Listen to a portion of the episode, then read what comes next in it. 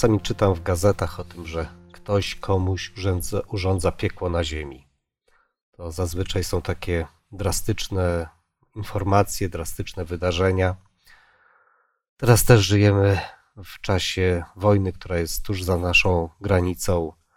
Też pojawiają się coraz częściej mm, określenia, że ofiary tej wojny mają piekło na ziemi. To mnie tak skłoniło do tego, aby porozmawiać i mm, porozmawiać właśnie o tym, czym może być piekło w tym najwyższym, najwyższym wymiarze. Dlaczego akurat to jest określane piekłem? Takie właśnie wydarzenia. Myślę, że wyobrażenie piekła jest tak mocno oparte na chociażby XIV-wiecznej boskiej komedii Dante Alighieri. Tam, gdzie piekło było podzielone na dziewięć różnych pokładów i całe wyobrażenie tego piekła. Nie wiem, czy macie jeszcze jakieś inne takie ikonograficzne, literackie wyobrażenia, jak piekło może wyglądać w wyobraźni ludzi.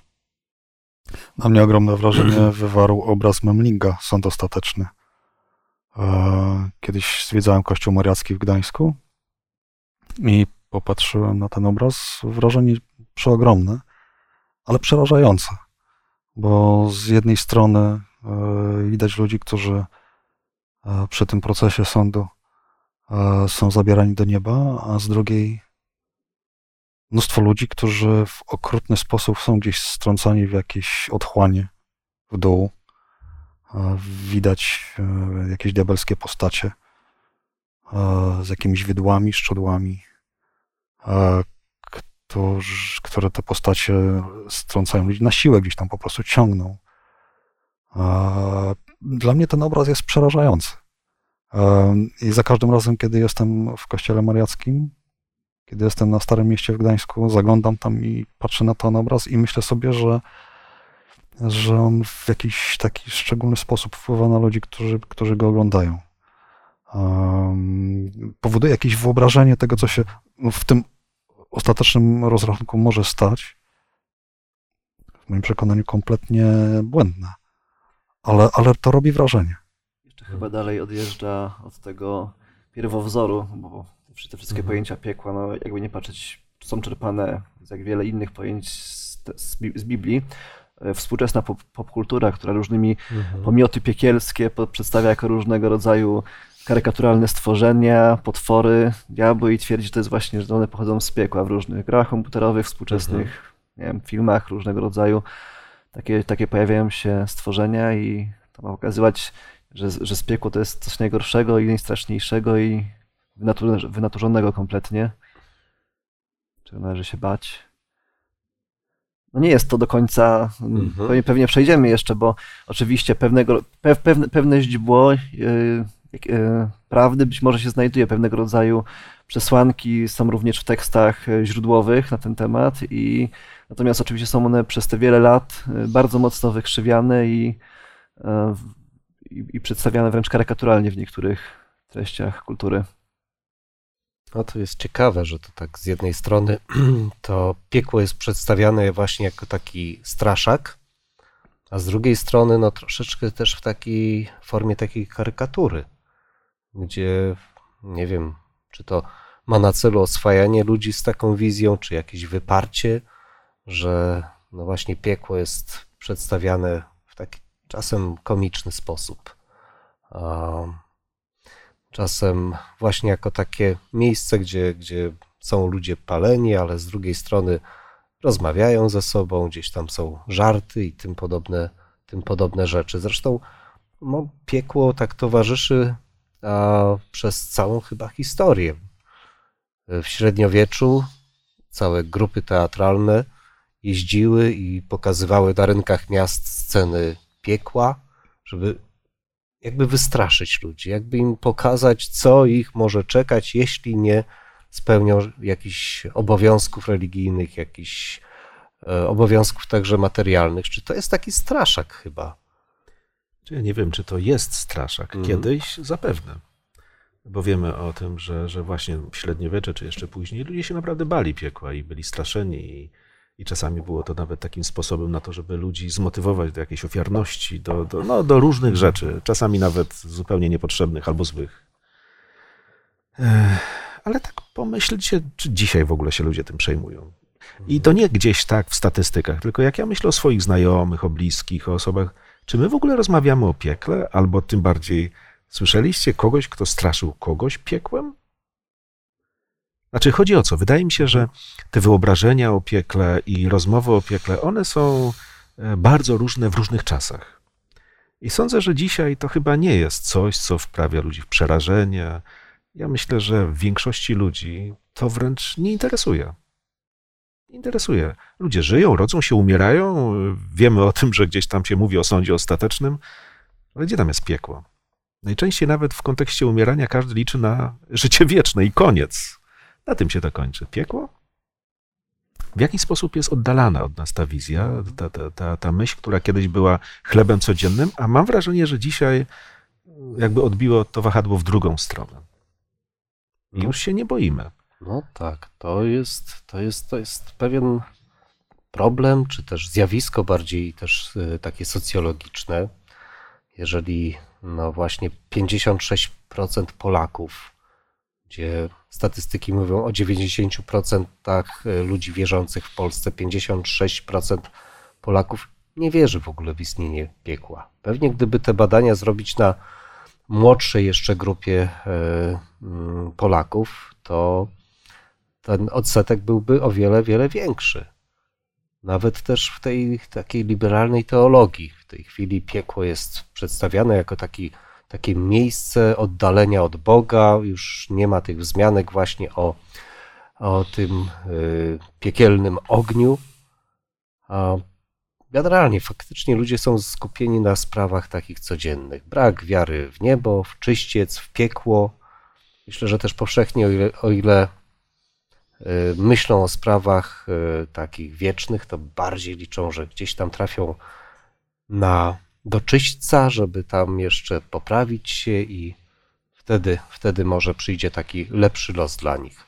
Zapytam inaczej, a braliście udział z ludźmi takimi normalnymi, mm. ludźmi, z którymi się spotykamy, poza kościołem, gdzie wszystko się e, to chrześcijańskie pojawia. E, o czyśćcu rozmawialiście? Ludzie boją się czyśćca? Ci, którzy jednak wierzą w istnienie mhm. piekła, przeżywają to, że to piekło jest? Wydaje mi się, że nie, właśnie. Mhm. Zobaczcie, ale to jest charakterystyka chyba naszych czasów, że, że no powiem tak, ludzie nawet mówią, jest piekło, jakoś sobie je wyobrażają. Dobrze, biblijnie albo nie biblijnie, ja teraz o tym nie mówię, ale jakoś sobie to niebo wyobraża, piekło wyobrażają i w zasadzie za tym idzie takie westchnienie, no i co z tego? Myślę, że to i te osoby, które już jakkolwiek wierzą w to piekło, jeszcze się interesują sprawami religijnymi, przy okazji mogą być przeświadczeni o tym, że ich to nie spotka, tak? Mhm. Choćby, że przez uczestnictwo w pewnych obrzędach, że przez przynależność do jakiegoś kościoła, że już to jest, to jest wystarczające, żeby tego piekła uniknąć, więc mimo tego, że wiedzą, to ich to nie spotka. Ja może wrócę do tego obrazu Memlinga. Zatytułowany jest Sąd Ostateczny i jest pytanie, czy dzisiaj ludzie wierzą w sąd ostateczny. Bo no, kiedy mówimy o piekle, no gdzieś tam z drugiej strony niebo e, i, i jedno i drugie, jakby teraz pomijam czyściec, tak, choć i to jest też jakiś pogląd do wielu ludzi, no, ale te dwie rzeczy, niebo i piekło, e, jeśli, jeśli ludzie myślą o swojej przyszłości w kontekście wieczności, no to jest efekt sądu ostatecznego. Dzisiaj, przynajmniej to jest moje spostrzeżenie, jeśli pytasz o, o, o ludzi, o znajomych, tak, o, o, tych ludzi, z którymi się gdzieś tam spotykam, obracam wśród nich. A właściwie o sądzie ostatecznym się nie mówi. To jest, czasami mam takie wrażenie, nawet jakiś temat tabu, zakazany, niepopularny. Dlatego, że mm, my dzisiaj, taka chyba jest mentalność tej generacji, nie lubimy być sądzeni przez kogoś. Nie chcemy być. Kto ma, kto ma prawo, żeby osądzać nasze życie i, i w jakiś sposób, nawet jeśli rozumiemy to w kontekście innych ludzi, którzy mieliby patrzeć na to, czy jesteśmy dobrzy, czy źli, rozszerzamy to chyba, nie wiem, świadomie czy nieświadomie na Boga, tak? Dlaczego Bóg miałby mnie sądzić? To ja określam, co jest dobre, co jest złe i, i w, w takim układzie to piekło też może nabierać już innego znaczenia, innego kształtu. A może jest jeszcze tak, że, że ludzie uznają, że istnieje piekło, ale nic nikomu do tego, żeby mnie tym piekłem straszyć, tak jak kiedyś to było powszechne, prawda? Bo to było narzędzie do zagonienia ludzi do czegoś. Dzisiaj nie uchodzi, tak się nie robi, no, nie wypada. Rozumiecie, to nie ta droga zupełnie. Może i o to chodzi, nie? że jeżeli nawet uznajemy, istnieje sąd ostateczny, no bo ja w to wierzę, prawda? Jakaś tam kara ostateczna, która spotka niektórych, e, może dużo nawet osób, e, też to wierzę, ale to zostawiam Panu Bogu i rozmawianie o piekle w kategoriach, e, jak czegoś nie zrobisz, albo jak coś zrobiłeś, to pamiętaj o piekle. Kim ja jestem, żeby w ogóle tego typu sugestie wyrażać, prawda? To, to, to może właśnie ta. No właściwie nie wiem co, ale powoduje, że ostatecznie nie mówimy w takich e, kategoriach o piekle, jak kiedyś się rozmawiało. Znaczy, nie wiem, czy zauważyliście coś takiego w, w momentach smutnych, kiedy odchodzą e, jacyś ludzie po prostu umierają. E, bardzo często w czasie jakichś e, pogrzebowych przemówień, nawet, nawet wypowiadanych przez duchownych, pojawia się taki zwrot: On czy ona patrzy na nas już z nieba. Ja nie słyszałem, nawet kiedy chowane były osoby o niespecjalnie no, w pozytywnym życiorysie, żeby ktoś powiedział, a on teraz może nie spogląda, ale słyszy nas tam z piekieł. E, no, do, tej, do tej pory nie pamiętam czegoś podobnego, więc, więc być może e, generalnie ludzie, a może nawet i religijni przywódcy, no przecież no, no nie czarujmy się, piekło pojawiło się w, e, jako, jako termin, jako, jako jakieś miejsce, tak, gdzieś w środowisku religijnym. Nawet tacy ludzie dzisiaj się chyba po prostu boją o tym mówić, bo, bo nie wiem, bo będą niepopularni. Może bo... dlatego właśnie, że przez te wszystkie żarty, gdzie, gdzie jest ta, ta wizja tego kotła z Polakami, którzy tam wychodzą, ale ściągają siebie do tego kotła, yy, przez takie wyśmianie faktycznie, jeżeli ktoś powie o piekle, to stwierdzi, może, może się narazić na stwierdzenie, to żyjesz tymi średniowiecznymi zabobonami, mhm. ale faktycznie czy się o czymś mówi, czy nie mówi, czy się w coś wierzy, czy nie wierzy, to nie sprawia, że coś przestaje być prawdą albo nie przestaje być prawdą. No to jest też taki trochę syndrom wyparcia dla tych, którzy mm, gdzieś tam myślą religijnie, tak, takiego odsunięcia od siebie takiej myśli, że może mnie czekać właśnie taka, taka kara. A z drugiej strony no, mamy też taki bardzo mocno humanistyczny świat, gdzie właśnie elementy kary są coraz mniej tak dopuszczalne, coraz mniej krążą świadomości, świadomości ludzi. I to wszystko pewnie też kształtuje wizję tego, co będzie w przyszłości z człowiekiem i tej kary, tej nagrody, tego wszystkiego, co tego wszystkiego, co czeka człowieka po śmierci, bo chyba ciągle to jest takie duże zainteresowanie ludzi. Jednak o ile, o ile tutaj takie wizje właśnie sądu ostatecznego, wizje mm, piekła raczej są niepopularne, to jednak chyba ludzie zadają sobie pytanie, co będzie, e, kiedy już się zakończy życie. Nawet ludzie bardzo mocno sekularyzowani, myślę, że też zadają sobie takie, takie pytanie, i może to też jakiś taki będzie klucz do tego, żeby znaleźć odpowiedź, co z tym piekłem, jaka jest nasza odpowiedzialność za, za nasze życie. No właśnie, no, co, co z człowiekiem, który umiera? Czy dostaje się od razu do nieba, piekła? Czy jakaś inna wizja? Znaczy, myślę, że to pytanie ma bardzo głęboki sens, bo w zasadzie e, sądzę, że warto sobie powiedzieć w ogóle, co, co jest po śmierci. No bo do, do tej pory, z tych paru wypowiedzi naszych, tak sobie myślę, ktokolwiek mógłby zrozumieć, że my wierzymy w piekło w tym średniowiecznym obrazie. Mhm. Chociaż my raczej się zastanawialiśmy, dlaczego dzisiaj się patrzy na piekło inaczej niż właśnie w średniowieczu. faktycznie myślę, że to jest, to jest ważne pytanie, co się dzieje z człowiekiem potem, kiedy umiera. I e, myślę, że tutaj też może być mnóstwo koncepcji. Ja przynajmniej, kiedy czytam Pismo Święte, rozumiem jedną rzecz, e, że kiedy człowiek umiera, e, właściwie kończy się dla niego wszystko, co jest związane z tym światem tutaj, na którym żył. Tak? A więc nikt nie świadomość, zgodnie z Pismem Świętym. No są, są teksty w Biblii, szczególnie w Księdze Kaznodziei Salomona, w Księdze Kocheleta, które bardzo wyraźnie mówią, tak, że w momencie śmierci nikt nie świadomość, nikt nie aktywność, człowiek nie ma relacji jakiejś z tym światem, który zostawił.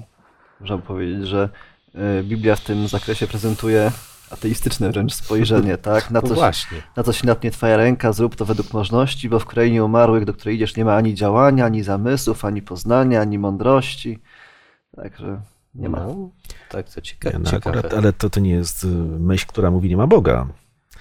Mhm. To, jest, to jest pytanie, które nam każe, znaczy to jest myśl, która nam każe odpowiedzieć na pytanie, to w takim razie co jest? Co Bóg zaplanował, nie? Bo rzeczywiście, jeżeli jeżeli na przykład człowiek umiera i, i, zgodnie z tym, co rzeczywiście jest w Piśmie Świętym napisane, nie ma w tym miejscu, do którego człowiek zmierza ani myśli, ani działania, ani, ani miłości, ani mądrości, po prostu nawet Chrystus powiedział o Łazarzu, swoim przyjacielu, który zmarł, mówi Łazarz, nasz przyjaciel, zasnął. No takim chyba szczególnym snem, w którym nic mi się nie śni. Ale to nie przekreśla istnienia Pana Boga. Taki Bóg ma plan. Pytanie, czy to jest ostateczny plan. No więc chyba rozmowa o piekle jest jeszcze przed nami, no bo to piekłem nie jest. Dobry, spokojny sen to fajna sprawa, nie? A jak Biblia jeszcze mówi o odpoczynku po tych latach na tej ziemi, to to jest bardzo dobre. To jest bardzo dobre. A więc szukajmy dalej tego piekła, bo to nie ten moment. Tak, bo tutaj, tutaj można byłoby wysnuć wniosek, że istnieje życie tutaj, to doczesne życie i później no już nic, prawda? No ten, to, to zdefiniowanie śmierci jako, jako snu w stanie nieświadomości, co też może zaskakiwać y, ludzi, gdy słyszą o takiej właśnie wizji śmierci, że nie jest to taki stan, kiedy, kiedy przedłużona jest świadomość, kiedy mm, gdzieś znowu z takimi, zderzamy się z takimi obrazami, czy też filmowymi, czy też e, literackimi, gdzie, gdzie ludzie mają świadomość zaraz po śmierci, mają wpływ na to, co się dzieje z ich bliskimi, z ich, ich rodzinami, mogą a, zmieniać też ich losy. Nagle tego nie ma. Czy to oznacza, że, że nie ma piekła, nie ma nic innego? Że na tym się wszystko kończy w życiu? No, w, idąc tym tropem, możemy powiedzieć, że nie ma piekła w tym obrazie mhm. średniowiecznym. Mhm. No bo e, zgodnie z tamtymi poglądami, no zaraz po śmierci coś, coś się działo, tak? E, czy to niebo, czy ten czyś, co jest wspomniany, czy też piekło. Natomiast e, skoro niknie świadomość, no to znaczy, że no w tym momencie przynajmniej tak wyobrażonego piekła nie ma. A jednak, zobaczcie, kiedy E, chrześcijanie, no sięgamy już nie do średniowiecza, jeszcze dalej, gdzieś tam początek IV wieku, próbowali ubrać e, wierzenia chrześcijańskie w jakieś konkretne, jakieś konkretne wyznanie, no to zaczęli powtarzać, stamtąd przyjdzie sądzić żywych mhm. i umarłych. I to jest biblijne. Sąd. Sąd. Stamtąd, z nieba przyjdzie. I my rzeczywiście, słuchajcie, jak tu jesteśmy, e, nie mamy tutaj żadnego rozdźwięku w takim, w takim zrozumieniu tego, że E, ten świat to nie wszystko, tylko przychodzi Chrystus z nieba powtórnie na sąd, e, gdzie tam jest miejscem na zmartwychwstanie, na mnóstwo dobrych rzeczy, ale ani przyjście Chrystusa to nie piekło, ani zmartwychwstanie, tym bardziej tych, którzy mają być zbawieni, to nie piekło. Dalej musimy szukać. Ale, ale zobaczcie, kiedy mówimy już o tym Bożym jakimś takim planie co do tych, którzy umierają, to jest tam dużo dobrych rzeczy za chwilę pewnie będziemy mówili o, o rzeczach, które rzeczywiście będą bolały, bo o czymś takim też jest mowa, ale, ale Bóg przede wszystkim ratuje, wydłuża życie o całą wieczność dla każdego, w stosunku do kogo może to zrobić. Znaczy myślę, że można tutaj jeszcze dorzucić, e, kiedy mówimy o tym sądzie ostatecznym. No, można zrozumieć, e, że skoro człowiek zgodnie z Pismem Świętym, w tym biblijnym ujęciu, e, po śmierci traci świadomość i czeka tak, na zmartwychwstanie w dniu powrotu Jezusa, bo stamtąd przyjdzie sądzić żywych i umarłych, więc e, po pierwsze, nie ma czegoś takiego jak wieczne piekło i też nie ma czegoś takiego jak wieczny sąd. Bo moglibyśmy powiedzieć, no dobrze, Pan Jezus powróci i wtedy e, rozprawi się z tymi niepobożnymi i wrzuci ich do piekła. A, a, tym samym można byłoby powiedzieć, że ten sąd będzie rozciągnięty na, na, na wieki, tak? Nie. Przyjdzie moment, kiedy osądzi, tak? I wyda jakiś wyrok. No sobie możemy powiedzieć, co to za wyrok, nie wiem, bardziej to uściślić, ale Biblia nie zakłada po pierwsze czegoś takiego jak wieczny sąd i wieczne, wiecznie istniejące piekło. To, jak ja rozumiem, jak czytam Pismo Święte, ewidentnie wieczne niebo, czy wieczne, wieczny kraj, nie wiem, ojczyzna dla zbawionych. To, to jest ewidentna biblijna nauka, natomiast nie dotyczy to, to, to piekła. No to tak się wyjawia taki obraz, wyłania taki obraz, że piekło to jest taki wyrok z odroczonym terminem. Może nie od razu, może nie od razu po śmierci, ale taki wyrok z troszkę odro odroczonym terminem, no, trochę lub bardziej. No ale wróćmy może też do tej, do tej wizji, y, wizji piekła i tak spróbujmy je trochę y, skonfrontować z Pismem Świętym. Pamiętam, jak czytałem biografię Fidela Castro, kubańskiego przywódcy, który wychowywał się i uczył się w szkole jezuitów. I no to też ciekawe, że przywódcy właśnie tych y, systemów totalitarnych no, gdzieś przewijali się przez szkoły bądź teologiczne, bądź, bądź religijne. Tak samo było ze Stalinem przecież. Ale y, Fidel Castro opowiadał o tym, jak jemu przedstawiano piekło. Właśnie jego nauczyciel a powiedział mu, próbując odpowiedzieć na pytanie, jak wygląda piekło i wieczność tego piekła, wyobraź sobie, że jest e, planeta wielkości Ziemi, wykonana cała z metalu. I wyobraź sobie, że raz na tysiąc lat przylatuje mucha i swoim czułkiem zabiera taki fragmencik tej, a, tej planety z metalu. I wyobraź sobie, że ona tak przylatuje, przylatuje, przylatuje i ta planeta znika w wyniku dotknięcia czułkami, czułkiem, a właśnie przez muchę. Jak stwierdził ten nauczyciel, wiesz, to jest dopiero początek wieczności piekła. Czyli coś takiego bardzo, bardzo nieograniczonego, wiecznego, nawet gdybyśmy wyobrazili, uruchomili wyobraźnię. No, wyobraźcie sobie człowieka, który bez końca ma się palić, bez końca ma się męczyć, bez końca ma przeżywać y, takie dramaty męki. No, dla mnie jest to taki trudne, trudne do pogodzenia z charakterem Boga. No w ogóle zobaczcie, ile się ludzie natrudzą, żeby udowodnić to, co nie jest prawdziwe. Od tego trzeba zacząć. Przecież te wszystkie wyobrażenia to albo są wyobrażenia piekła, to albo są wyobrażenia jakichś artystów, mhm. albo bardzo często to jest taka religijność bardzo ludowa, mhm. gdzie ludzie sobie tworzą obrazy, no przeróżne. Czasami no, z biegiem czasu są groteskowe, czasami śmieszne wręcz. Choćby wygląd demonów. A na pewno nie straszne. Nie straszne. I to może też powoduje, że tak z przymrużeniem oka się na to patrzy. Natomiast zauważcie, że e, e, kiedy patrzymy nawet na te wyobrażenia, no to e, wyczytałem, że chyba do 1910 roku w katolickiej encyklopedii były takie informacje o tym, że piekło ma taki charakter bardzo fizyczny, w tym sensie, że mhm. cierpienie ma charakter fizyczny. Ale od tego czasu wielu teologów mówi, że nie, że to tak naprawdę to cierpienie to jest oddalenie od Pana Boga.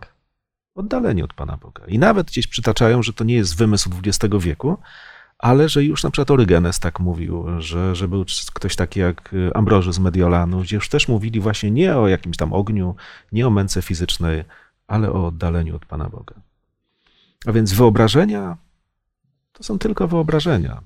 Mówię dla nas, bo tak się zebraliśmy, zobaczcie, i nie bez powodu patrzę, mały stół, cztery egzemplarze Pisma Świętego są. Wiadomo, do czego będziemy zmierzali. I, ale wydaje mi się, że słusznie, jeżeli mówimy o chrześcijańskim spojrzeniu na to, no to to powiem wam szczerze, powiem tak, zabrzmi to niegrzecznie, ale co mnie to obchodzi, jakie ty masz prywatne poglądy? nie? Albo ktokolwiek z nas. Każdy może mieć inne i no, a co jest faktem? Więc to źródło, jeżeli mówimy o poznaniu Boga, Pismo Święte nam może o tym powiedzieć. Jak nie mówi, to nie wiem, ale jak mówi, no to właśnie w końcu sięgam do sedna, nie? a nie tylko szukam w głowie takiego czy innego mądrali, który coś tam próbował powiedzieć, zobrazować, bo to są rzeczy może i interesujące w kategoriach funkcjonowania ludzkości, ale mało ważne, gdy mówimy o fundamentach wiary. Można jakąś logiką i dociekaniem tworzyć jakieś koncepcje, ale faktycznie Bóg przez proroków przekazywał pewnego rodzaju wizję, choćby Danielowi, że wielu, którzy śpią w prochu ziemi, obudzą się jedni do żywota wiecznego, a drudzy na hańbę i wieczne potępienie. Ta kara, ta potępienie pojawia się. Mhm. No ja mam akurat przed sobą otworzoną Biblię na fragmencie, który mówi: Poniosą oni karę, zatracenie wieczne, oddalenie od oblicza Pana i od mocy Jego chwały. Y, to, to oddalenie nie w sensie takim podejrzewam, że fizycznym też dalekim, natomiast widzimy, że mm, ta bliskość Boga, że Bóg jest przedstawiony jako jedyny ten, który ma życie, jako jedyny, jedyny ten, który jest wieczny i to by się wiązało bardzo mocno z tym, że Bóg tworząc drzewo życia w ogrodzie Eden, też przez, y, przez te owoce podtrzymywał życie, y, życie ludzi. Później, kiedy ludzie stracili ten kontakt z Bogiem, zaczęli, zaczęli umierać i faktycznie życie jest niemożliwe bez, bez Boga. Dlatego też apostoł Paweł pisze w liście do Rzymian, chyba szóstym rozdziale, że zapłatą za grzech jest śmierć, bo nie, inaczej może nie, nie można żyć, będąc oddalonym od Boga. No i dalej mówi, że darem łaski Bożej jest żywot wieczny w Chrystusie Jezusie, nie? Jan apostoł mówi, kto ma syna, ma żywot, kto nie ma syna, nie ma żywota wiecznego, więc nie spoglądamy z marzeniem w kierunku drzewa, które jest dla nas ratunkiem, tylko Boga, który rzeczywiście stoi za źródłem życia, nie? które chce udzielić po prostu. Który ma imię Jestem, który jestem, który jako jedyny jest istniejący sam w sobie, który jedyny jest żyjący bez, bezwarunkowo. No to jeżeli, jeżeli jesteśmy tutaj w obrębie Pisma Świętego, który jest no, podstawą wiary myślę, że wszystkich chrześcijan, to też zadaję sobie pytanie, to skąd, a, biorąc pod uwagę właśnie treść Pisma Świętego, wzięły się takie wyobrażenia mm, piekła właśnie jako takiego miejsca wiecznych, wiecznej kaźni, wiecznych mąk, gdzie można byłoby tutaj znaleźć y, biblijne uzasadnienie, albo generalnie, no co Biblia mówi o, o czymś takim jak piekło. Znaczy myślę, że to może być spowodowane różnymi czynnikami, że są akurat takie poglądy, które e, właściwie nie wynikają z Biblii, wręcz są sprzeczne e, do tego, co, co naucza Pismo Święte. E, no, myślę, że to, to, co jest chyba dość jasne, w pewnym momencie no, Pismo Święte w historii chrześcijaństwa było towarem takim na lekarstwo, wydzielanym aptecznie. Było po prostu niedostępne i stąd ludzie nie mieli możliwości weryfikowania pewnych poglądów, które się pojawiały. Zresztą nie, zresztą nie dotyczy to tylko e, spojrzenia na piekło, e, też wielu innych rzeczy, e, ale mm, biorąc to pod uwagę też, nie wiem, jakieś, jakieś zapożyczenia z religii pogańskich, przecież chrześcijaństwo rozwijało się w jakimś konkretnym miejscu, wśród konkretnych ludzi, tak, z konkretnymi poglądami, filozofiami, gdzieś tam pojawiały się jakieś zapożyczenia. E, no i powstało coś, co, co, co dzisiaj mówimy tak, tym, jako, o tym średniowiecznym obrazie piekła. E, wiemy, że w czasach średniowiecza w chrześcijaństwie zakazane było czytanie Pisma Świętego w językach ojczystych, w przekładach. Tak więc ludzie, zwykli ludzie, którzy nie znali łaciny, czy też E, greckiego, czy hebrajskiego, czy aramejskiego, języków, w których, w których, w których było pisane Pismo Święte, no i e, łacińskiego, tego jedynego świętego i dozwolonego przykładu Biblii, no ludzie nie mieli możliwości sprawdzić. No ale można było tam znaleźć na przykład takie słowa, e, gdzie będzie płacz i zgrzytanie zębów. Przecież z Biblii no, można zaczerpnąć słowa, które mówią o ogniu wiecznym i ubrać to w taką, no właśnie, no ja Ktoś się pokusił, że ubrał to w jakiś, tak. w jakiś mhm. obraz, mhm. który później został przyjęty jako fakt, podczas gdy znowu, e, owszem, są pewne wypowiedzi, są pewne słowa, które mówią o ogniu, o męce, o, o śmierci, o zatraceniu, tylko trzeba to przeczytać w kontekście, w mhm. jakim to występuje w Biblii. Wtedy nagle robi się to wszystko jasne. i dalej groźne, bo to nie jest zabawa, ale jednak takie pomyśli Boże, a nie w wyobrażeniach religii takiej ludowej. Czy to może jest czas, żeby przeczytać kilka takich tekstów, które mogły być Mhm. podstawą do tego, żeby do tych wszystkich obrazów. Apokalipsa Jana, 20 rozdział, werset 10. A diabeł, który ich zwodził, został wrzuc- wrzucony do jeziora z ognia i siarki, gdzie znajduje się też zwierzę i fałszywy prorok i będą dręczeni dniem i nocą na wieki wieków. Werset 13, 14. I wydało morze umarłych, którzy się w nich znajdowali, również śmierć i piekło wydały umarłych, którzy w nich się znajdowali i byli osądzeni, każdy według uczynków sw- swoich, i śmierć i piekło zostały wrzucone do jeziora ognistego. Owo jezioro ogniste to druga śmierć. Mhm. No to już tak troszeczkę wybiegasz tutaj a, w stronę takiego zdefiniowania, ale, ale no popatrzmy właśnie, jeżeli chodzi o Biblię, na przykład słowo piekło jest używane bardzo często tam, gdzie w oryginale hebrajskim znajduje się słowo Sheol, gdzie w oryginale, gdzie w tekście greckim znajduje się słowo Hades, i jakby zostało takie, które oznaczają grób. A miejsce, gdzie, gdzie zdążają wszyscy ludzie, zmierzają wszyscy ludzie. W tej mądrości, w tych księgach mądrościowych właśnie Starego Testamentu też są takie wzmianki mówiące o tym, że wszyscy zmierzają właśnie do Szeolu, że tam już nie ma żadnej aktywności, a jakby to proste przełożenie w Nowym Testamencie na słowo Hades jest tłumaczone jako, jako piekło. No to o co chodzi tutaj z właśnie tym grobem, z tym, tym piekłem? Znaczy myślę, że od razu można też powiedzieć e, to, że no, niejednokrotnie e, interpretatorzy, e, albo może inaczej, tłumacze stają się interpretatorami. E, I, I bywa tak, że no, nie potrafią oprzeć się pokusie, albo czynią to wręcz, nie wiem, świadomie, nieświadomie czy machinalnie, tak?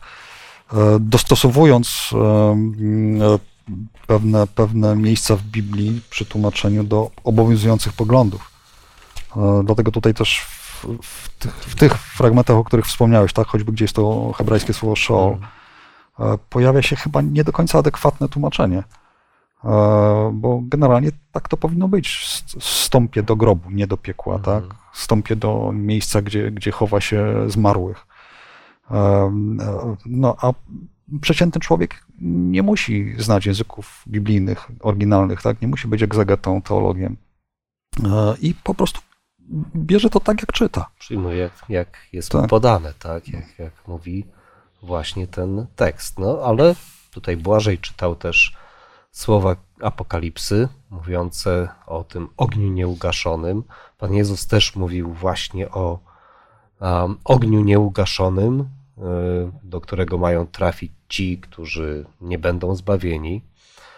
Y, Pan Jezus mówił właśnie też o wiecznej ym, kaźni, wiecznej męce. No to jakiś ogień nieugaszony jest, tak? Gdybyśmy tak y, czytali dosłownie Pismo Święte, czy tłumaczenia Pisma Świętego, no jest jakiś ogień nieugaszony. No jest. Jest napisane, to znaczy, że jest. I zobaczcie, rzeczywiście, kiedy czytamy Biblię i no co prawda my czytamy o tym ogniu nieugaszonym, dosłownie jest tam takie słowo gehenna, e, to jest pojęcie biblijne. Ale znowu, zobaczcie, nie trzeba filozofów, nie trzeba Mhm. teologów, którzy będą poświęcali wiele lat, żeby to w jakiś sposób zrozumieć. E, Bo Pan Jezus, na przykład, kiedy czytamy Ewangelię według świętego Mateusza w 13 rozdziale, poprowadził krótką rozmowę ze swoimi uczniami wtedy jeszcze i wytłumaczył, o co chodzi. I mówi na przykład przy okazji tłumaczenia e, takiej e, przypowieści o pszenicy i konkolu, tłumacząc ją ostatecznie uczniom, którzy o to proszą sami, mówi e, on odpowiadając rzekł, ten, który sieje dobre nasienie, to Syn Człowieczy. Rola zaś to świat. Dobre nasienie to synowie królestwa, konkol zaś to synowie złego. A nieprzyjaciel, który go posiał, to diabeł, a żniwo to koniec świata, żeńcy zaś to aniołowie. No powiem tak, czego tu nie można zrozumieć, ale dalej. Jak wtedy zbiera się kąkol i pali w ogniu, tak będzie przy końcu świata. Syn człowieczy pośle swoich aniołów, zbiorą z królestwa jego wszystkie zgorszenia i tych, którzy popełniają nieprawość, i wrzucą ich do pieca ognistego, tam będzie płacz i zgrzytanie zębów. A więc jest takie coś, jest śmierć w ogniu. E, no teraz nie będziemy mówili e, dokładnie charakterystyki tych, którzy tam trafią, ale wszystko ma, ma swoje miejsce. Nie ma tutaj mowy o tym, że człowiek umiera i gdzieś trafia do takiego miejsca, tylko jest mowa o końcu świata. I, i, I, nie tak dawno przecież padły słowa o zmartwychwstaniu, o powtórnym przyjściu Chrystusa. Tak, kara istnieje i czy nam się to podoba, czy nie, czy patrzymy na to wydarzenie w jakiś taki bardzo humanistyczny sposób, gdzie chcemy ludziom oszczędzić przykrości, przykrych widoków, to nie ma żadnego znaczenia. W Bożych planach jest czas stworzenia, odnowienia tej ziemi, e, zbawienia niektórych i ukarania innych. Więc, więc czy to ma związek z wizjami średniowiecznymi piekła? Absolutnie nie. Ja myślę, że tutaj mm, w ogóle dochodzimy, zadałeś ręku to pytanie, przynajmniej tą kwestię postawiłeś, tak? Czy ten średniowieczny obraz mhm. piekła zgadza się z Bożym charakterem? I myślę, że to jest jakby mm, tak naprawdę zasadnicze pytanie kiedy mówimy o piekle. Błażej zacytował Apokalipsę i o tym, że pojawi się to jezioro ognia, które oznacza tak naprawdę drugą śmierć. I myślę, że to jest, to jest jakby... Tam Apokalipsa sama siebie tłumaczy, tak. że jezioro ognisko to jest druga śmierć. Tak, więc ja myślę, że, że e, no tutaj wystarczy spojrzeć otwarcie na, na, na pewne fragmenty z Pisma Świętego, które rzeczywiście są jednoznaczne. I pozwólcie na parę cytatów z jeden z księgi Malachiasza, bo oto nadchodzi dzień, który pali jak piec. Wtedy wszyscy zuchwali i wszyscy, którzy czynili zło, staną się cierniem i spali ich ten nadchodzący dzień.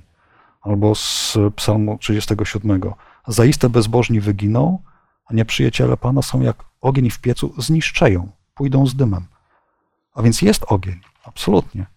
Jest kara. I tak, i, i, i, jest kara, tak, za, za to, że ludzie wybrali jakieś bezbożne życie. Tak jak mówisz, no nie wchodzimy teraz może w szczegóły, tak, ale, um, ale to nie jest tak, że to jest wieczna męka. To nie jest tak, że, że gdzieś tam, e, nawet jeśli to już, tak jak, jak któryś z Was wspomniał, że no dzisiaj być może odchodzi się już od tego, że to będzie wieczny ogień, który będzie palił, ale będzie jakaś wieczna duchowa męka. Nie jest to wieczna męka. To jest coś, co się stanie. E, coś, co unicestwi e, tych, powiedzmy, niepobożnych i na tym się skończy z tym ogniem wiecznym, to osobiście bym y, nawet się skłaniał ku temu poglądowi. Jest kilkakrotnie w Biblii powiedziane, że Bóg nasz jest ogniem trawiącym. Y, I widzimy, kiedy, kiedy czytamy sobie inne różne opisy tego karania przez Boga tych, którzy, no, którzy są ku temu y, przeznaczeni, to czytamy między innymi, że w liście do Tesaloniczan drugim, że objawi się ów niegodziwie, z którego Pan Jezus zabije tchnieniem ust swoich i, zniewi, i, zni, i zniweczy blaskiem przyjścia swego widzimy taki, widzimy, że w obliczu świętości Bożej grzesznicy giną, przestają istnieć, więc owszem, jeżeli Bóg się przedstawia, że On jest ogniem trawiącym, to możemy, to, to bym nawet się skłaniał w tym kontekście, że tak, że ogień może być wieczny.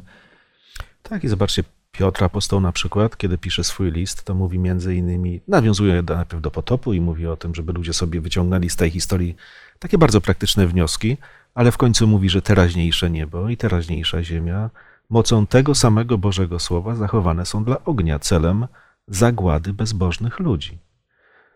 E, taki jest Boży plan, a więc e, kiedy mówimy, że takiego piekła jak w średniowieczu nie ma, to nie mówimy o tym, że nie będzie kary, że nie będzie sądu, bo to są rzeczywiście takie pojęcia, co do których Bóg nam e, kazał się z, nimi oswoić i wyciągnąć wnioski z tych, z tych Bożych planów. Także to jest, to jest normalne, aczkolwiek wracam do pytania, co to ma wspólnego z charakterem Bożym? Na przykład męka, która się nie będzie kończyła. No to ja wyobrażam sobie, nie wiem, jestem skrzywdzony. o bogaczu i Łazarzu, jestem prawda? skrzywdzony na przykład przez kogoś i moja wizja piekła. Ja się będę teraz na tym kimś, kto mnie skrzywdził, bardzo okrutnie mnie skrzywdził, będę się przez wieczne, będę go torturował wiecznie. No przecież to jest nie do przyjęcia. On ci dokuczał przez 50 lat, a ty mu na wieki. A ja mu na wieki, nie? No i, i ale z drugiej strony zobaczcie, dzieją się rzeczy nawet teraz Żyjemy w e, takich dniach, w których dzieją się rzeczy, przynajmniej te wiadomości, które docierają, straszne. Kiedy ludzie giną, dzieci giną, kobiety. ludzie są pozbawieni domów i tak dalej. Jakie myśli się rodzą? Kiedy to się skończy? Prawda? E, czy, czy ludzie, którzy to robią, czy ominą karę, czy ta kara ich dosięgnie? Ludzie o tym rozmawiają, a więc oczekujemy sprawiedliwości, zakończenia, kary. E, I wiecie, nawet w kontekście takich okrutnych rzeczy, które dotykają, kiedy słyszymy zapłatą za grzech jest śmierć, to mówimy za pewne przestępstwa. Może, oj, teraz rozpocząłem temat kary śmierci, więc, więc to, to mogłoby ciągnąć, ale, ale słuchajcie, jak sobie żyjemy tak wygodnie, to kara śmierci może być rzeczywiście tematem, gdzie sobie po prostu podyskutujemy i się kończy. Natomiast jak wchodzimy w ekstremalny świat, w którym dzieją się najbardziej okrutne rzeczy, to myślimy sobie, może elementarną potrzebą jest przywrócenie zasad jakiego, jakiejś sprawiedliwości, żeby to, co po prostu jest dobre, było i mogło żyć, a to, co złe, może być czasami tylko zakończone przez unicestwienie, bo inaczej tego nie powstrzymasz. No też mi to nasuwa pewne pytania. Skoro a, zniszczenie na wieki jest takim sprawiedliwym odruchem, czy sprawiedliwą, y, sprawiedliwym planem Bożym, zobaczcie, są ludzie, którzy, mówiąc tak y, kolokwialnie, nagrzeszyli bardzo mało w swoim życiu, i są ludzie, tutaj oczywiście zazwyczaj są przywoływane mm, postacie historyczne, które doprowadziły do śmierci milionów ludzi. Teraz taka sama kara dla jednych i dla drugich? Czy to, to, to byłoby sprawiedliwe? Znowu mówiąc o charakterze Boga. No czy, czy jednak ci zbrodniarze nie zasługują na większą karę niż ktoś, kto tam pojedynczo coś złego zrobił? Czy słuchajcie, Bóg się chyba nie mści, prawda? Mhm. Na ludziach, mhm. którzy grzeszą. Sądzę, że jest chyba taki moment, w którym warto sobie wytłumaczyć, o co chodzi z tą potrzebą umierania. No bo zobaczcie, e, mówimy o momencie w historii, w której jesteśmy grzesznikami. My wszyscy umieramy. Wszyscy. Moment urodzenia to jest czas, kiedy zaczynamy. No tak nie myślimy, ale tak już jest. Wiemy, że kto, umie, kto się rodzi, musi umrzeć. Hmm. Ale Bóg mówi, może, może być inaczej. Jeżeli przyjmujesz mój ratunek, to możesz dostać życia. A jeżeli nie przyjmiesz ratunku, no to spełni się to, jaki jest los dzieci Adama i Ewy. Po prostu wszyscy umierają. A więc e, to nie jest kwestia narzucenia przez Boga czegoś tam złego, tylko nieprzyjęcia ratunku tego Pana Boga na pewnym etapie życia, bo na tym polega właśnie to życie, żeby się opowiedzieć po Jego stronie, żeby ofiara Jezusa Chrystusa była czymś skutecznym dla mnie, prawda? Żeby przebaczenie grzechów było czymś prawdziwym w moim życiu. A jak tego nie ma, no to, no to równia pochyła jest i się staczam, i staczam. No, 70, 80, może i 100 lat, ale finał jest ciągle ten sam. Myślę, że można też odwrócić to pytanie, bo zadałeś pytanie, no jak to? Są ludzie, którzy e, tak wiele złych rzeczy zrobili w swoim życiu, byli tak okrutni dla innych, bezwzględni, e, E, i czy oni mają ponieść mniejszą karę. Ale gdybyśmy to odwrócili, kiedy popatrzymy na tych, którzy będą zbawieni, e, czy w takim razie nagroda też będzie stopniowana, w no zależności tak. od tego, jak święte było życie? No, będą ludzie, którzy prawie całe życie przeżyli w takim procesie uświęcenia i zgodności z Bogiem, no ale nawet w Piśmie Świętym mamy przykłady ludzi, a być może znamy osobiście ludzi, którzy nawrócili się, nie wiem, w ostatniej chwili życia, a całe życie do tej pory było bardzo grzeszne. E, ludzi, którzy, no, trudno powiedzieć, byli przykładem pobożności. Jeśli już, to byli przykładem tej wiary, która chwyta się w ostatniej chwili swojej nadziei. E, ten przysłowiowy Łotr, który był towarzyszem Jezusa w momencie ukrzyżowania Albo no, moja taka ulubiona postać e, do dyskusji ze Starego Testamentu, jodzki król Manasses, który mhm. panował e, najdłużej w Judzie, 50 kilka lat i zdecydowana większość tego czasu e, to były zbrodnie, straszne bałwochwalstwo łącznie ze składaniem ofiar z ludzi, nawet ze swoich synów. I człowiek się nawraca w ostatnich chwilach swojego życia i, i mamy prawo przypuszczać, że on będzie zbawiony. I teraz czy on będzie mniej zbawiony, a inni będą bardziej zbawieni, więc e, tutaj, tutaj e, wchodzimy w, w takie miejsce, gdzie, gdzie może odpowiedź mm, byłaby trudna. Po prostu Pan Bóg po prostu ludzi zbawi, a tych, którzy nie skorzystają e, z jego oferty zbawienia będzie musiał unicestwić i to jest wszystko. Dar zbawienia zdecydowanie nie jest sprawiedliwe, bo nawet ci, którzy przez całe życie żyli blisko Boga, to i tak nie, nie, nie zasługują, na, nie zasługują na zbawienie. Więc Pan Bóg tych, którzy chcą być z Nim, to tak po znajomości, po znajomości zba- zba- zbawia. Natomiast ta kara wydaje się być już bardziej sprawiedliwa chyba niż ta nagroda. Na, e, nagroda. Odpowiadając na Twoje pytanie, jest Wszystko, wszystko jest sprawiedliwe. E, e, Jest taki tekst w księdze Malachiasza, który sugeruje pewnego rodzaju rozróżnienie, tak, że mm, nadchodzi dzień, który pali jak piec, wtedy wszyscy zuchwali i wszyscy, którzy czynili zło, staną się cierniem i spali ich ten nadchodzący dzień, mówi Pan zastępów, że im nie pozostawi ani korzenia, ani gałązki.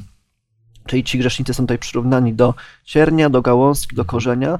No i jeżeli paliliście jakieś ogniska, to wiecie, że różnego rodzaju grubości drewna się przez dłu- dłuższy, dłuższy czas palą. Jest to taki tekst, który, który daje pewnego rodzaju przypuszczenie, że może być ta, kara jakoś zróż, zró- zróżnicowana.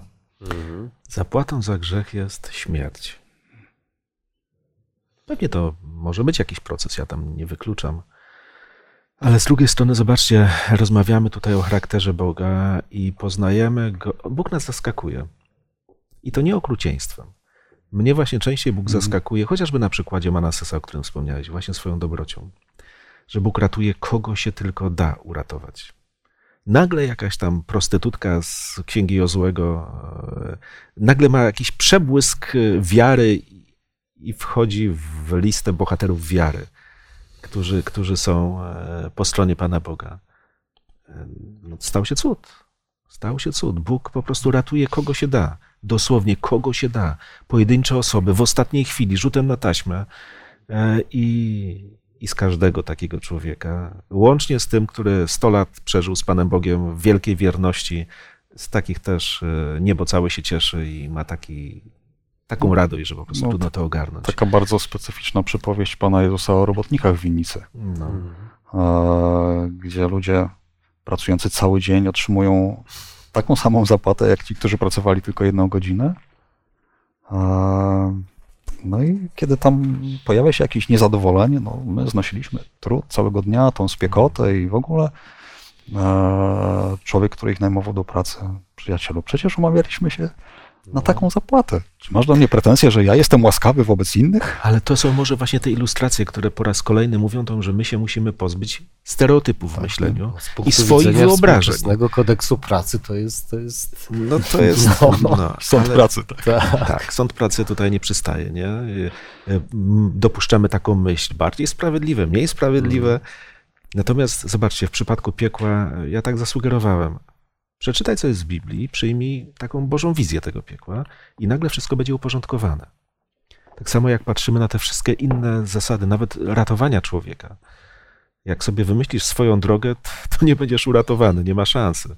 Przyjmij tę jedną, prostą, jedyną, gdzie, gdzie Jezus Chrystus jest naszym Zbawicielem, jedynym od początku do końca, nie?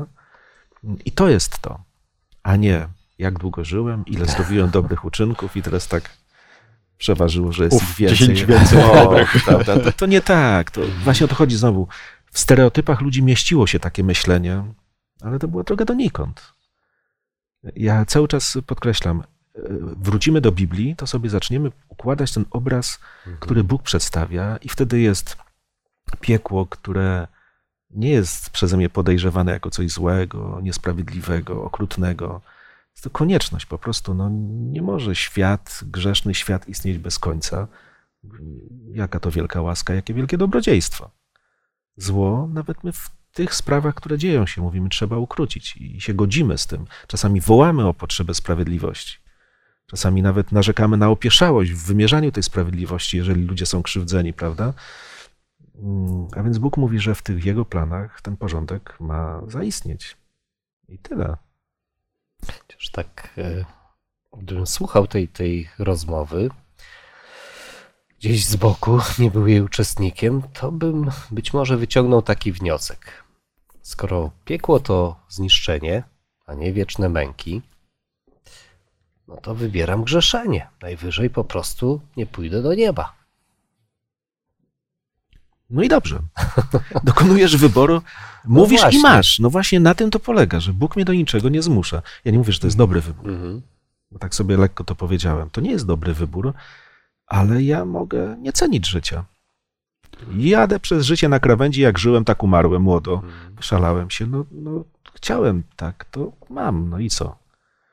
Ale Bóg ten wybór dał już na samym początku. I szanuję ten wybór. Tak, bo, bo kiedy stworzył naszych rodziców, od razu, tak, jedna z pierwszych rzeczy, słuchajcie, macie wybór, tak? Macie to drzewo, które radzę wam, omijajcie, ale to jest wasza decyzja. E, oczywiście przyjdą konsekwencje i, i, i rzeczywiście, no, no trudno, no, ży- żyłeś jak żyłeś, wybierałeś co wybierałeś. E, na koniec też, jak mędrzec Salomon mówi, no będziesz musiał ponieść konsekwencje za wszystkie swoje, swoje wybory, tak? E, ja nie wiem, nie, przypuszczam, że też spotkaliście się z takimi ludźmi. Ja się z takimi ludźmi spotykam co jakiś czas, którzy mówią mi wprost, ale ja nie chcę być zbawiony. Mhm. Nie chcę być zbawiony. Ja bym się tam źle czuł w tym niebie twoim. I, i, I ja myślę, że oczywiście to jest taki pewien myślowy skrót, tak, ale myślę, że, że Pan Bóg szanuje ten wybór, bo wie, że ten człowiek by się źle czuł. Po prostu by tam się źle czuł. E, On tam po prostu nie chce być, on by tam nie przystawał. Tak? On by się najdelikatniej rzecz ujmując znudził. E, Natomiast myślę, że ci, bo mówiliśmy też o tym, że Pan Bóg ma przecież ten plan ratunkowy dla nas. Wszyscy jesteśmy grzesznikami.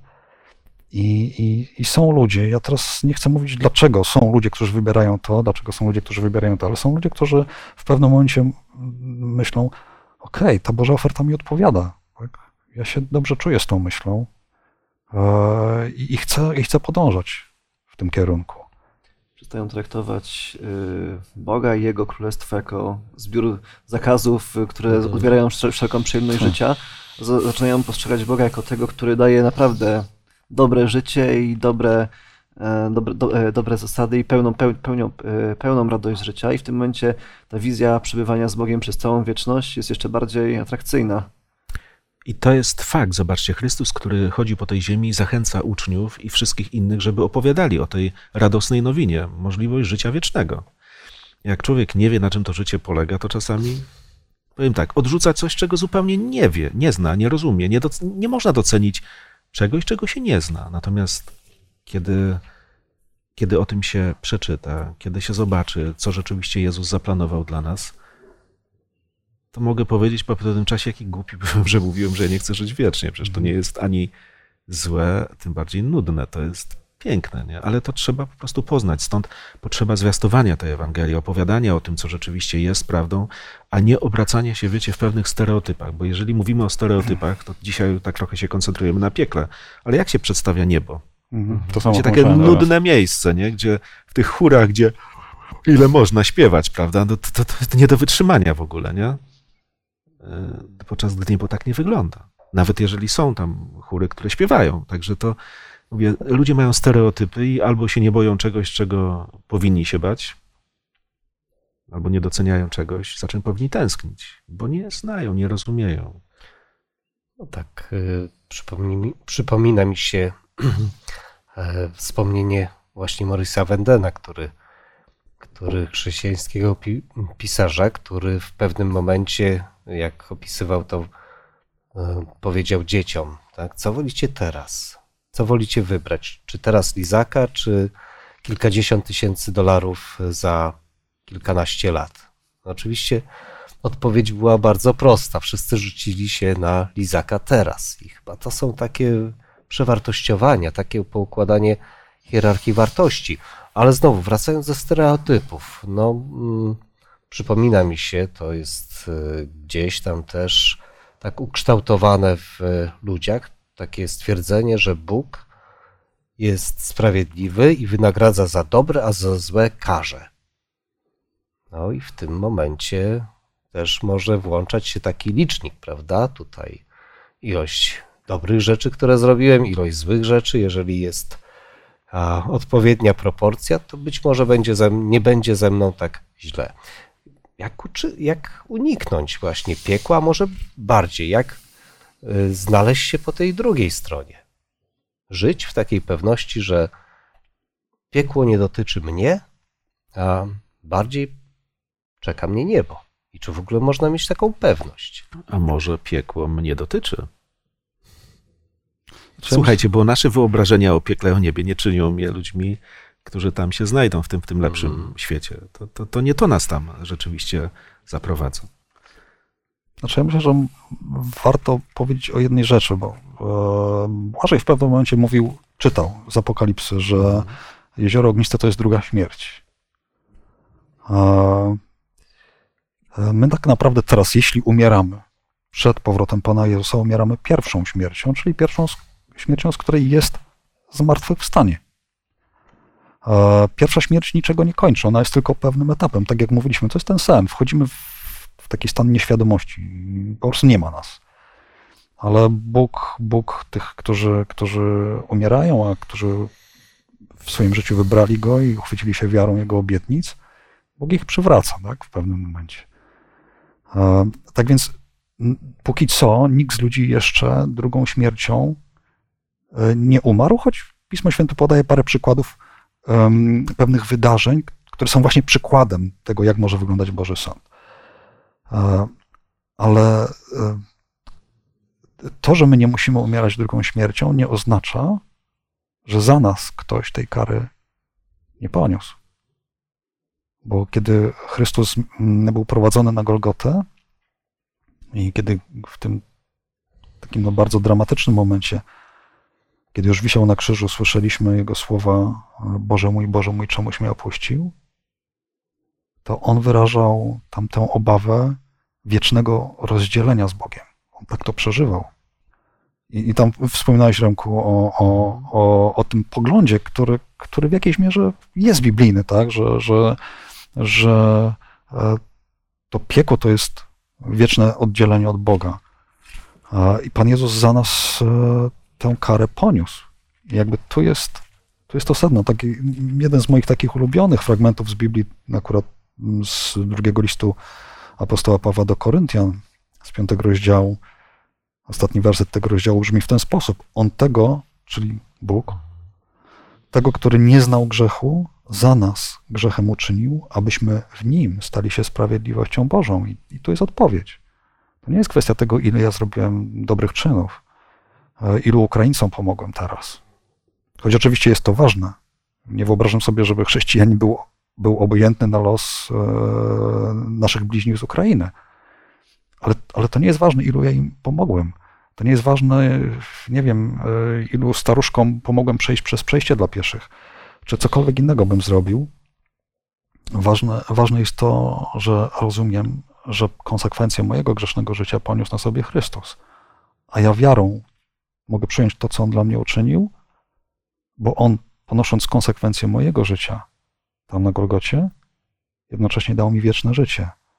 On zmartwychwstał i teraz, i teraz e, daje mi wieczność. I to jest cudowne. Tak? To jest, i, i, to, I to zrozumienie i przyjęcie tego w moim przynajmniej życiu skutkuje tym, że, że faktycznie ja nie liczę uczynków, tylko dla mnie się liczy ta bliska relacja z Bogiem i ona mi sprawia przyjemność. I jak ja sobie myślę w, e, o, o tym w kontekście wieczności, to myślę sobie, chciałbym w takiej wieczności być. To mi się podoba. Ja, ja chcę być z Chrystusem. Chciałbym się z nim spotykać przynajmniej od czasu do czasu. A Chciałbym, uczynki- chciałbym się widzieć z ludźmi, którzy tak samo A myślą. uczynki i tak są wtedy. Tak. Tylko, że one nie są tym, co rzeczywiście o czymś przesądza, ale, ale, ale rzeczywiście ta, ta, ten bliski związek z Chrystusem zmienia życie i rzeczywiście no, pomagasz tu i tam, jesteś człowiekiem dla ludzi i, to jest normalne, nie? Tylko, tylko rzeczywiście, znowu zobaczcie, ważne, ważne jest to, czy obracam się wokół tego, co jest faktem, czy wokół moich wyobrażeń. Bo na przykład kwestia tych uczynków. Uczynkowość to jest coś wpisane w naszą naturę ludzi. Mam wyrzuty sumienia, no to chcę dużo robić, prawda? To nawet, wiecie, takie są gdzieś tam, no tak trochę z uśmiechem czasami się pokazuje, że idzie na przykład mąż do domu z kwiatami i ktoś komentuje, ciekawe co przez, przeskrobał. Nie mówię, że tak jest, bo to oby takich romantycznych uniesień było jak najwięcej, ale, ale chodzi o to, że coś takiego jest, nie? Im większe mam problemy, tym bardziej wtedy jestem aktywny i to nie na tym polega rzeczywiście życie, żeby zagłuszać pewne rzeczy, które mają mnie przyprowadzić do tego, który jest źródłem życia i zacząć z nim żyć duchowo, tak, normalnie też. Natomiast zobaczcie, my dzisiaj obracamy się wokół pojęcia piekła, które, które ono jest w Piśmie Świętym? Jest, ale opisane nie tak jak na tych obrazach gdzieś tam wcześniej e, omówionych. I warto wziąć to pod uwagę, że, że ten Bóg, w którego wierzymy, to nie jest taki Bóg, e, o którym mówimy, że jest miłością zgodnie z prawdą, ale znowu w stereotypach jakiś wyobrażamy sobie tę miłość tak cukierkowo, że to tak wszystko będzie przykryte, przygłaskane, niezauważone, takie pominięte. Znaczy już nie, Boża miłość jest taka, która rzeczywiście uwzględnia i pojęcie sprawiedliwych rzeczy, i, i nagrody, i kary. E, znaczy powiem tak, Bóg próbuje uporządkować ten świat. Także kiedyś w perspektywie całego naszego globu, uporządkować, żeby naprawdę życie mogło trwać, trwać, a nie mnożyć tylko cierpienie dlatego, wśród ludzi. Dlatego powiedzmy to przynależność do piekła, to, że ktoś zmierza raczej, że to, że, że to, to wydaje się być celem jego życia, jest powiązane też w Apokalipsie z, właśnie z uczynkowością. Z jednej strony jest o, o tych, którzy weszli do, do miasta świętego, którzy mają prawo do drzewa żywota, ale na zewnątrz, tam gdzie mają się rozegrać te piekielne sceny, są psy, czarownicy, wszetecznicy, zabójcy, bałwochwalcy i wszyscy, którzy miłują kłamstwo i czynią je. Także tak, te uczynki i te, te, te, te złe, e, złe rzeczy, które krzywdzą innych, muszą zostać wyeliminowane, jeżeli nie oddaje się ich Bogu, jeżeli nie chce się, nie chce się z nimi roz, e, rozstawać, ale chce zażywać rozkoszy grzechu, to, e, to dla, takiej, dla takiej osoby nie ma miejsca w wiecznym życiu, bo to byłoby dla niego pierwsze nieprzyjemne, byłby też zagrożeniem dla innych. To od razu mi się też nasuwa inne pytanie. W takim razie już no, znając czy, czy przytaczając ten biblijny pogląd na piekło, to piekło to jest kara, czy to jest konsekwencja wyboru człowieka? Znaczy, myślę, że w jakiś sposób jedno i drugie, dlatego że, że z pewnością jest to konsekwencja wyboru, to co do tego nie mam najmniejszych wątpliwości, wyboru człowieka. Natomiast e, jeśli popatrzymy to na to, to na, e, na to jako na karę, to może to nieładnie brzmi w naszych uszach, tak? Bo dzisiaj w ogóle, jak mówimy o czymś takim, tak, że ludzie mają być przez Boga karani, to jest w ogóle jakoś niepopularne. Ale to nie jest tak, że wszyscy którzy na, na bazie swoich wyborów będą skazani na, na ten ogień piekielny, e, wszyscy, wszyscy chcą umierać, tak? E, zapewne stacie takich ludzi, oby, oby jak najmniej, którzy są po prostu przesiąknięci złem, krzywdzą innych i wcale nie mają ochoty z tego powodu e, czynić jakiegoś rachunku sumienia i tym bardziej nie mają ochoty umierać. I tak to Bożej przed chwilą powiedziałeś, że, że dobrze, dobrze skojarzyłem? Że, że oni będą, czy mogliby być zagrożeniem, czy to ty Remko? No któryś z was powiedział, że mogą, mhm. mogą być zagrożeniem w przyszłości dla tych innych, dlatego, dlatego w pewnym momencie, no, to może dziwnie gdzieś w naszych uszach brzmieć, czy wyglądać w naszych oczach, ale Pan Bóg w pewnym momencie będzie musiał zaingerować. Powiedzieć, koniec, w tym momencie już kończymy historię zła. Dlatego, że ja mam plan zbawienia dla tych, którzy tego chcą, e, i przychodzi taki moment, od którego jest tylko dobra. Zła po prostu już nie może być. I ty wybierasz. I ty wybierasz. Człowiek może to oprotestować, ale to nie ma żadnego znaczenia. Kiedyś, zobaczcie, ludzie epatowali tak mhm. bardzo tym, tym Bożym Sądem, e, właściwie krzywdząc siebie nawzajem, bo to, to, to nie, ja myślę, że wtedy ludzie wcale nie byli bliżej Boga, kiedy się tak bardzo bali. Mhm. E, bo tak naprawdę nie to nas czyni ludźmi lepszymi. Strach, czy brak strachu przed piekłem. Zupełnie coś innego jest źródłem dobrych rzeczy w życiu. Natomiast e, Bóg nas nie pyta, czy się zgadzamy z Jego planami, czy nie. On nam po prostu mówi, co nastąpi, e, i w Jego planach jest założenie porządku, który uwzględnia życie jednych i śmierć drugich. E, ale dzisiaj mówimy o piekle, więc na pewno nie śmierć, która się nie będzie kończyła. Tak, jedno, być może, być może trochę niedobrze, że na koniec, ale takie ale takie jedno z Bożych założeń, o których mówił, pisał apostoł Paweł w drugim liście do Tymoteusza, drugim rozdziale i czwartym wierszu. Bóg chce, aby wszyscy ludzie byli zbawieni. To jest właśnie główny cel, główny kierunek Boga. To nie jest Bóg, gdzie też w jakichś wyobrażeniach takich traumatycznych a niektórych ludzi jest tym Bogiem, który tak ma satysfakcję w karaniu i wrzucaniu ludzi do piekła. Bo nie ma Bo satysfakcji. nie ma satysfakcji. Patrzcie, Pan Jezus patrzy na Jerozolimę jeszcze za swojego życia i płacze nad nią. Mówi, przyszedł czas, kiedy was odwiedziłem i co? I co? Rozmawiając ze swoimi dziećmi w Starym Testamencie przez proroka Izajasza, Bóg ludziom zadaje pytanie, co jeszcze mogę dla was w ogóle zrobić? A tak a propos słów, które zacytowałeś, że Bóg, który chce, żeby wszyscy byli zbawieni i tam jest dalej powiedziane i doszli do poznania prawdy. No Właśnie to jest to, że jeżeli nie poznają ludzie prawdy, to nie mają pojęcia, jakie Bóg ma plany. Nawet jeżeli są jakieś tam słowa zaczerpnięte z Pisma Świętego, to często są opacznie rozumiane. Przecież naprawdę nad Słowem Bożym często góruje tradycja, ludzkie wyobrażenia, stereotypy, a czasami nawet niewiara powoduje, że człowiek po prostu nie chce czegoś zrozumieć i wykoślawia to, jak się da.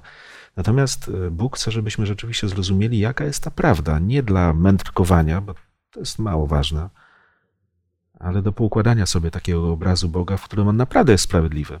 Nie jest okrutny, bo nie jest. Z punktu widzenia Boga, każda osoba, która trafi do piekła, to jest wielka strata, bo grzechy tej osoby również były poniesione przez Jezusa na, na Golgotę, więc faktycznie jest to strata taka, że ofiara i ten okup za ten grzech został poniesiony, a ta osoba z tego nie skorzystała i nie może być teraz w Bożym Królestwie, nie może być jego obywatelem. I pewnie zawsze gdzieś w Bożej pamięci będzie takie puste miejsce, które mogłaby ta osoba zająć w Bożym Królestwie.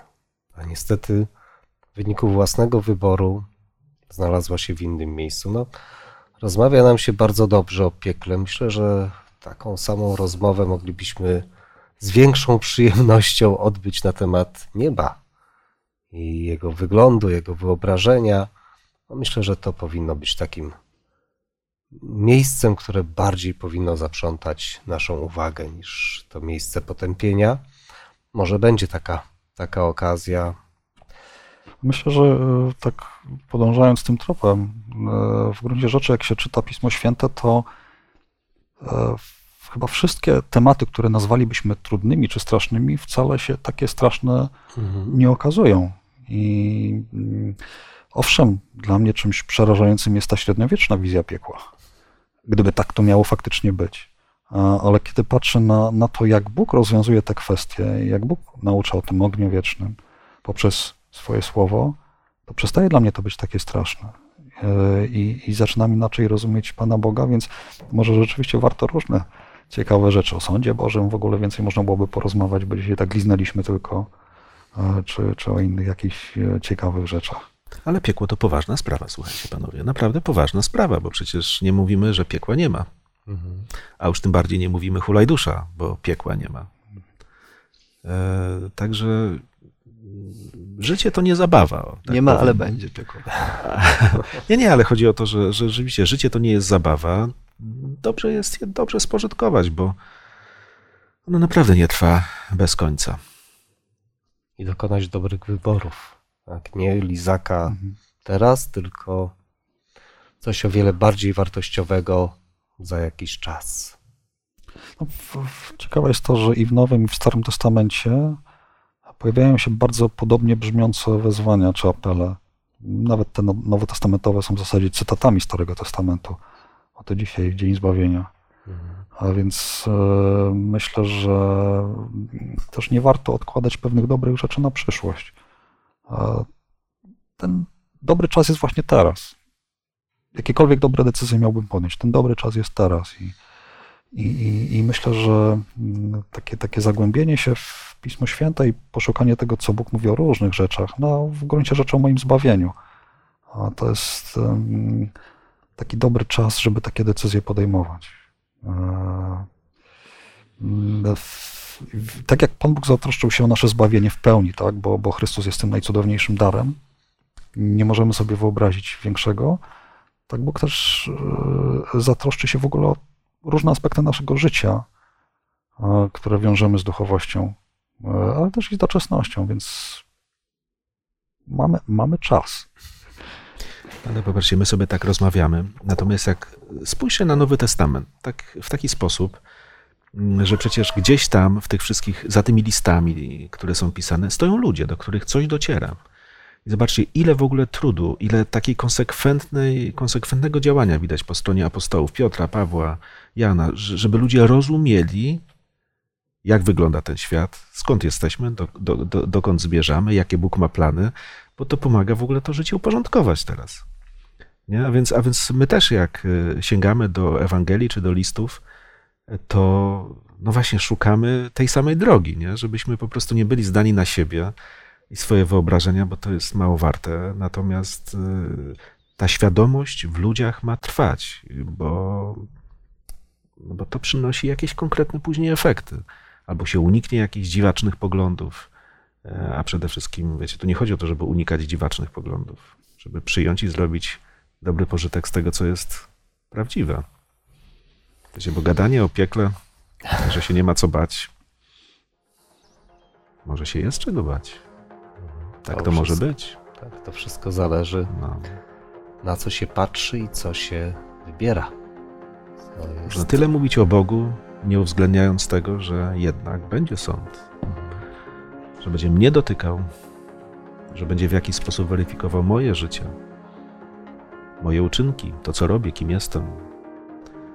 E, mówię, to tak akurat nie wpisuje się w nasze czasy, ale jest prawdą, jest prawdą. której też warto pamiętać i z tym żyć i zrobić z tego użytek. Ja myślę, że taka naj, najlepsza puenta e, tej naszej rozmowy dotycząca przede wszystkim ludzkich wyborów. Charakter Boga jest bardzo jasno określony w Piśmie Świętym. Bóg jest miłością, ale jest także Bogiem sprawiedliwym. Bóg chce, żebyśmy dokonywali wyboru. Razy w Piśmie Świętym jakby wzywa ludzi. Daje wam do wyboru dwie drogi: drogę życia albo śmierci. Wybieraj. No mam nadzieję, że nie tylko będziemy mieli okazję porozmawiać o niebie, ale też wszyscy spotkać się w nim. Już tak nie tylko oczami wyobraźni, ale rzeczywistymi oczyma spojrzeć na jego rzeczywistość.